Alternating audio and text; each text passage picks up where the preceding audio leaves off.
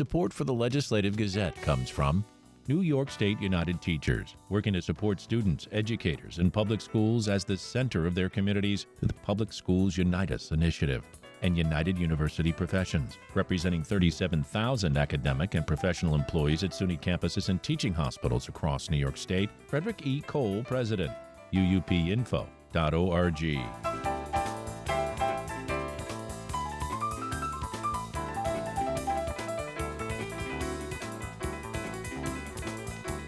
New York Governor Kathy Hochul is proposing in her state budget to increase the temporary disability leave benefit for injured workers for the first time in 35 years and to give it parity with the state's paid family leave program. The Legislative Gazette's Karen DeWitt reports. Temporary disability leave is for New Yorkers who are unable to work for a period of time due to an injury or illness that occurred outside of their job.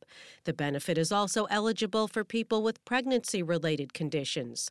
The maximum amount of money paid to a worker per week has been $170 for 35 years. When taxes and other expenses like Social Security contributions are taken out, the weekly amount is considerably lower. State Senator Jeremy Cooney says that amount is not enough for a household to pay their bills and it needs to be raised. He's sponsoring legislation to do that. This benefit has not been updated since 1989. I always joke that's when Taylor Swift was born, right? Cooney says he's delighted that Governor Hochul has incorporated many of the bill's provisions into her state budget. Hochul wants to increase the maximum weekly benefits over five years and eventually tie it to the statewide average weekly wage. That's currently over $1,700. Cooney says it will be easier to make the change if it's part of the state's multi billion dollar spending plan. We're pretty excited that we're seeing seeing this issue become elevated. Cooney says most people aren't aware of how little the benefit pays until they need it. He says it was brought to his attention from a constituent shortly after he was elected to office in 2020. He says single income households and lower income households who are living paycheck to paycheck have to make difficult choices about providing for basic necessities like rent, car payments, and food. We're allowing people who are injured outside of the workplace to have a wage that's living wage uh, so that they can provide for themselves and their families, they can heal, and then rejoin our workforce. The temporary disability payments are far lower than the more recently enacted paid family leave program. That pays a maximum of over $1,000 a week. Rebecca Hanna, who lives on Long Island with her husband and two children, used the temporary disability benefit during both of her pregnancies for childbirth and postpartum recovery. She says, ironically, if she were to have another child now and her husband took paid family leave to take care of the newborn, he would receive significantly more money per week than she would. Let's say I needed to use disability for uh, childbirth and postpartum recovery again. I would get $170 a week. Meanwhile, my husband would get more than six times that amount through paid family leave. We're talking over a $1,000 a week to care for me or to bond with our new child. It's not fair. It's not equitable and it's it's a tear in our social safety net that really needs to be mended. Hannah says unlike most people who need temporary disability benefits, she had time to plan for leave at the end of her pregnancies. She cut her household's budget to save money in advance, and she also had access to a supplemental short-term disability plan offered by her employer, which not everyone has. I was lucky because it was a pregnancy related condition. I knew about it ahead of time. And so I had several months to be able to prepare financially for a period of time where I wouldn't be getting a paycheck. Um, and what I would be getting through disability benefits would only be a fraction of my weekly pay. While New York State pays staff to administer the program, the weekly benefits are paid through contributions from workers and employers. They would rise slightly under the proposal. Senator Cooney says going forward, he'd like the rate of temporary disability benefits to be tied to the rate of inflation, just like it is now for paid family leave. In Albany, I'm Karen DeWitt for the New York Public News Network. This week, I sat down with New York State Assembly Majority Leader Crystal Peoples Stokes, a Democrat from Western New York, and I spoke to her about the governor approving temporary government jobs for migrants. You know, the fact of the matter is, these people are here if they're capable of working and there are jobs that are available, they should be employed. When they're employed, then we won't be in a position where we would have to support them with government services. So I, I think it's a win-win. We're probably at our lowest unemployment rate in decades, not just in New York State, but nationally. So clearly, some things are going right in terms of the average citizen's opportunity to be employed. And if there are still openings that need to be filled, and the business community is well aware of this, you know, it's like the apples are meeting the apples. Let's make this happen. Well, the governor, to your point, says that she's hearing from all over the state. Hey, I need workers over here to do this. Send me some of those migrants. Well, you know, I, I recently read an article. I'm not sure where I read it at, David, but I want to say it was either in, I think it was in Forbes or some sort of business newsletter. And it was basically saying that we used to think that China imported most goods to America. Now, in fact, it's not China, it's Mexico, then China, then Canada where we're getting most of our products from. And so if we work towards flipping that around that we won't have to import so many things, then perhaps we won't need migrants to do jobs that we cannot find other people to do. But right now, we're still importing much of what we need, and somebody has to do the work. And so I, I'm clear that there's always going to be opposition, and quite honestly, we live in a country where you know everybody has a right to speak. So, yeah, and no matter what the governor does on the state level, the federal government has to deal with this problem directly, don't they? Well, you know what? We've been waiting for the federal government to deal with immigration problems for what, 30 years, 40 years? And they haven't. So at some point, states are going to have to move to protect themselves and to protect their taxpayers. And I see this as a move on the governor's part to try and do that. That's New York State Assembly Majority Leader Crystal Peoples Stokes, a Democrat.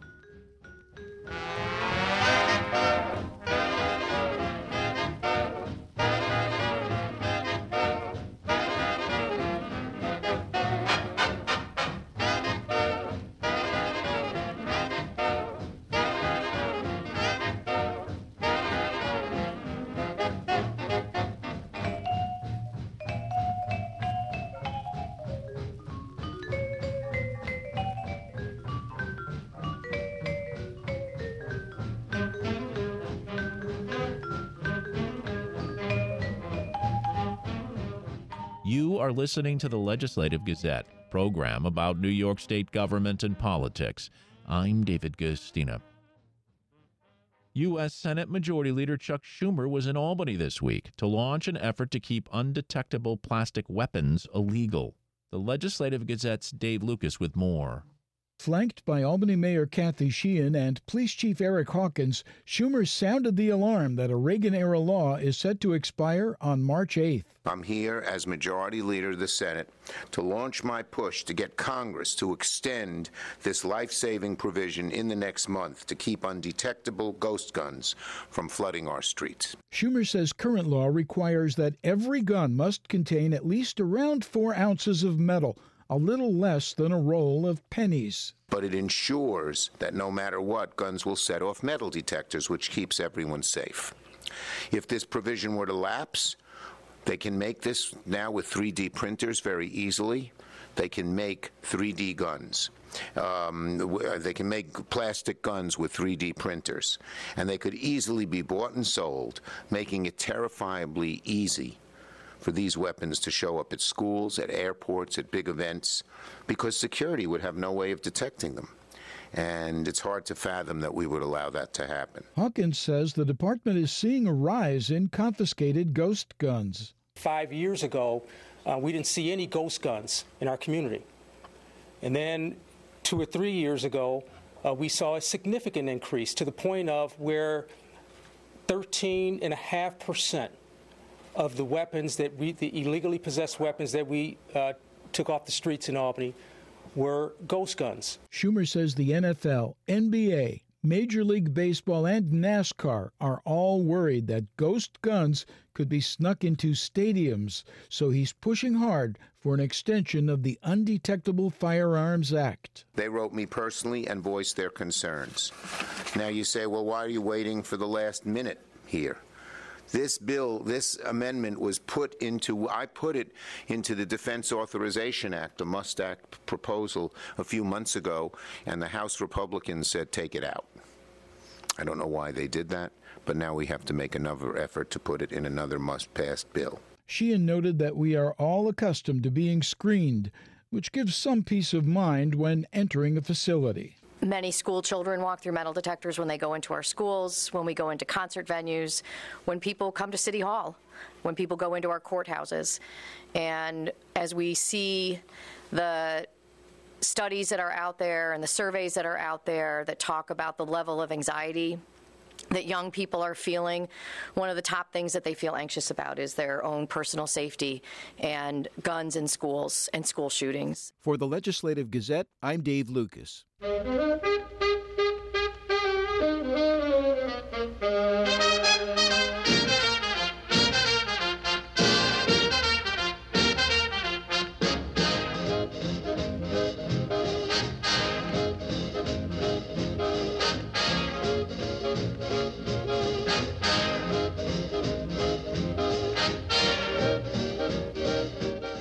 Are listening to the Legislative Gazette, program about New York State government and politics. I'm David Guistina. The federal government recently awarded New York State nearly $230 million to connect tens of thousands of homes still without access to wired broadband internet. But in some parts of the Hudson Valley, local lawmakers are being urged to prepare for the wireless network of the future, 5G. Hudson Valley Pattern for Progress released a new report this month called Making It Mesh, detailing what needs to be done on the local level to allow for a smooth transition. Pattern president and CEO Adam Bosch tells Our neighbors have done far, far more than we have. And you could argue that essentially we've done nothing. We've done incentives, everybody has incentives. But what have we done to balance home rule with real strategies and mandates that require home rule to be balanced with the imperative to meet regional needs. Because there is case law in New York going back many decades that says your decisions about zoning cannot only consider the needs within your municipal boundaries, that you have to consider regional needs when you're making zoning decisions in your community home rule is not a God given right. Home rule is a piece of enabling legislation that passes down to allow communities to make their own decisions about how they're going to govern themselves, how their communities are going to be designed. But home rule comes within the context of the requirement that those communities act in a way that meets the greater good and meets regional needs. So, what specifically are other states doing to increase their housing stock? The states that surround us have paired home rule up with reasonable mandates to ensure that, yes, the towns can design themselves, the towns can govern themselves, but they have to do it within a specific context that meets the statewide and regional needs. So, in Massachusetts, for example, if you are in a town or in a town that's adjacent to a train, bus, subway, or ferry stop, you have to have at least one zone that allows density of 15 units per acre. It's not a question, it's a requirement. You can design it however you want, you can put it wherever you want within a half mile, but you have to do it. If you're a developer in some of these states and a municipality is holding you up and putting onerous conditions on you and trying to get rid of its multifamily zones. They have, you know, builders remedies and boards you can go to to appeal this. And in Massachusetts, if your municipality has more than 10% affordable housing, you're not subject to that board and that appeals process because you have met your part of the regional need, right? In New Jersey, they have they have something going back decades that requires every town to plan to meet its regional needs for housing based on population and economic trends that are reassessed every 10 years. And you have to put together a plan how you're going to meet your portion of the statewide share to meet the housing needs of your neighbors. So these are just some of the things, right? Vermont, not a home rule state, right? Vermont's the only state that surrounds us that's not home rule. But even in Vermont, right? if you are served by public water and sewer, you have to zone for a for a minimum of five dwelling units per acre, right? And all that says, Massachusetts, Vermont, if we're investing in public infrastructure, we want to try to maximize the amount of housing that's going to take advantage of the public infrastructure that exists. It's really, really startling to cast what the other states are doing against what we are doing because they are taking case law and putting it into action. They're taking statewide needs and putting it into action in the form of requirements, in the form of strategies, in the form of mandates, and we are not doing any of that. You know, one explanation that I've heard when it comes to the importance of home rule has been that some communities in the Hudson Valley don't physically have the infrastructure to handle growth mandates. They don't have the resources or the sewer and water systems because they weren't designed to handle a large population. Um, so, how do you reconcile that? Are you saying that's not necessarily the case here, or is there some infrastructure work that needs to happen first?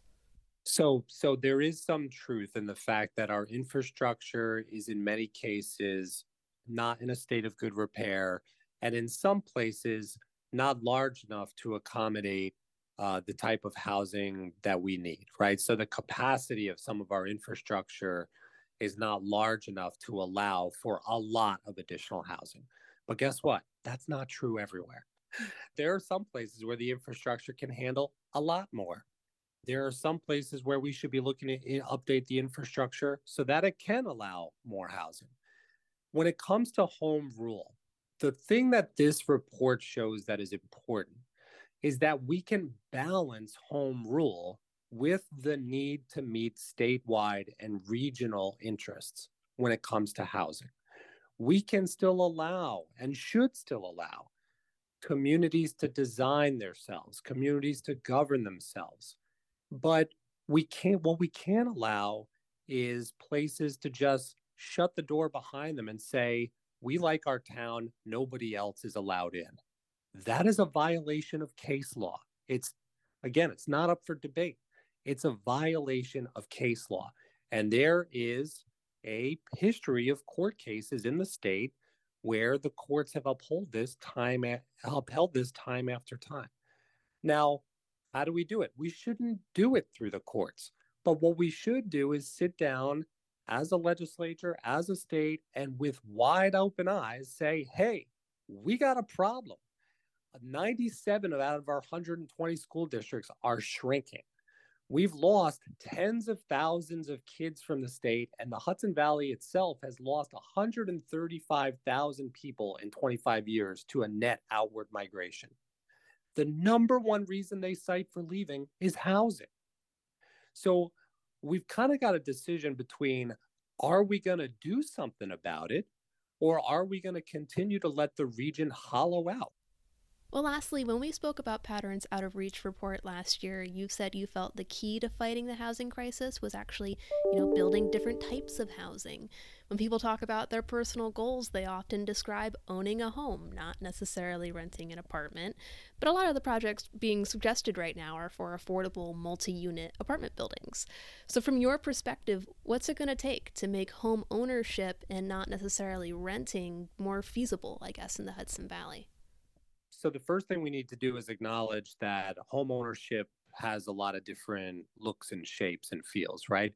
Home ownership is not just a certain size home on a two acre lot. Home ownership looks like cooperative ownership, where you have multiple units that can be owned in a single building.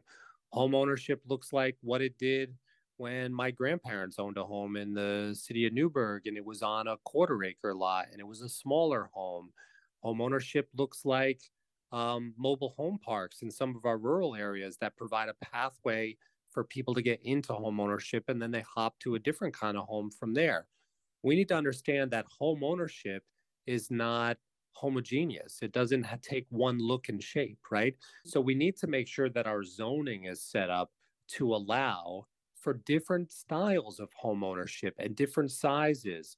Um, we really need to you know, I think we made a big mistake back. If you th- if you think about it, um, and I don't know how old you are, but I remember in the '90s, you know, when I when I was a kid in the '90s, we got the newspaper, and Uh, that was when the term McMansion became popular, right?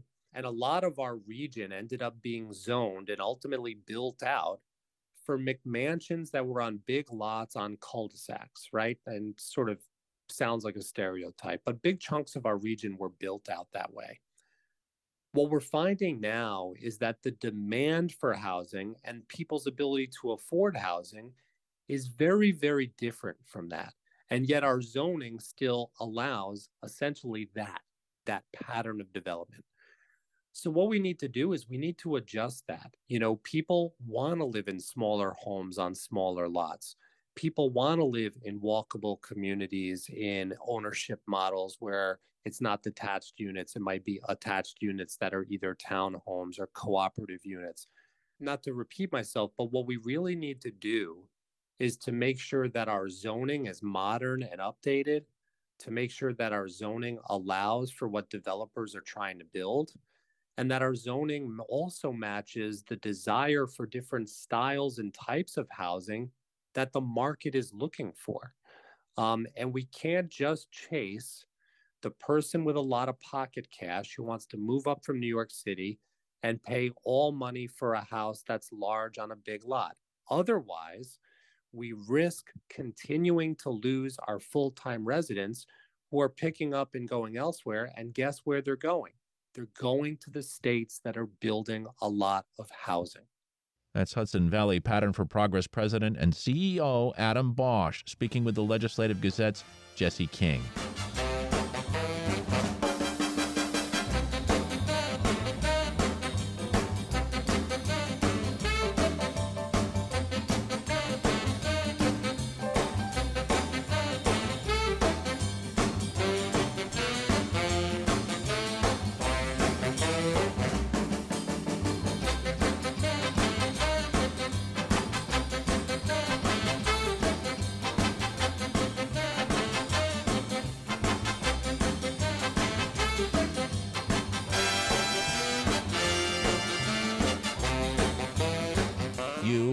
To the Legislative Gazette, a program about New York State government and politics.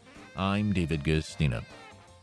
The New York Racing Association has announced more details in advance of the first Belmont Stakes at Saratoga Racecourse in June. The Legislative Gazette's Aaron Shellow Levine has more. Saratoga Springs is preparing for record crowds weeks before its typical 40 day summer season begins in July. The four day Belmont Festival will begin Thursday, June 6th, with the marquee third leg of the Triple Crown that Saturday, while Belmont Park undergoes half a billion dollars in renovations. In a departure from normal Saratoga ground rules, no outside alcohol will be allowed in for the duration of the Belmont weekend. During Saratoga's summer meet, racegoers can bring in coolers with their food and beverages of choice. NYRA spokesman Pat McKenna says the organization is looking at the upstate Belmont as entirely separate from Saratoga's usual summer season. What NYRA has said all along is that this is a, a Belmont Stakes that will be at Saratoga Racecourse, but this will not feel like an ordinary day during the summer meet. Most of the policies and protocols that are in place at Belmont Park will follow the event to Saratoga, most notably um, the prohibition on fans bringing outside alcohol into the venue. Uh, beyond that, fans will be able to bring coolers with food and beverages just like any other day at Saratoga. Tickets go on sale February 15th and are significantly pricier than Saratoga's typical $10 a day price of entry. McKenna says although some may be upset by the price hike, NYRA is working to make sure the event stays affordable. We believe that these prices are fair, especially with the addition of fans being able to bring in outside food and beverages. Um, these are incredibly competitive price points for a triple crown event. Imagine walking into Yankee Stadium for the World Series for 50 bucks or Madison Square Garden for the NBA Finals for 50 bucks. Nowhere near, you know, you're not approaching anything like that. Saratoga County Chamber of Commerce President Todd Shimkus says while the changes may be unsettling to some, they aren't all bad. If you're a bar located outside of the fences of the race course, uh, and you're open during these four days, people have options to support local businesses, whether it's pre-gaming or afterwards. And same with the, you know, roughly 180 bars and restaurants throughout the city, right? So if, you know what, spend as little as you want on the alcohol on the track and then come outside and have a good time uh, after the after the meet after the races are over at any one of those bars and restaurants across the city and around Saratoga County.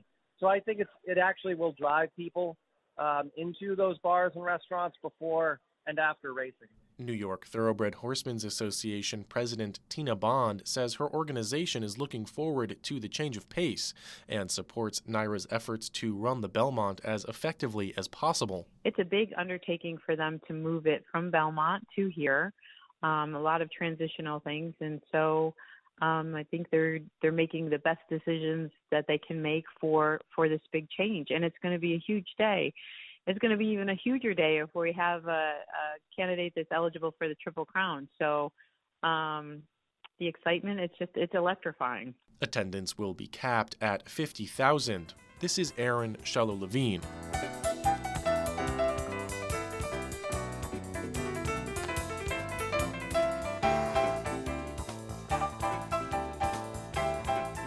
And that about does it for this week's show. The Legislative Gazette is a production of WAMC Northeast Public Radio. We had help from the New York Public News Network. You can listen to the Legislative Gazette anytime at WAMCpodcast.org or anywhere you get your podcasts. Look for program number 2405 and join us again next week at this same time for more news on New York State government and politics. For the Legislative Gazette, I'm David Guistina.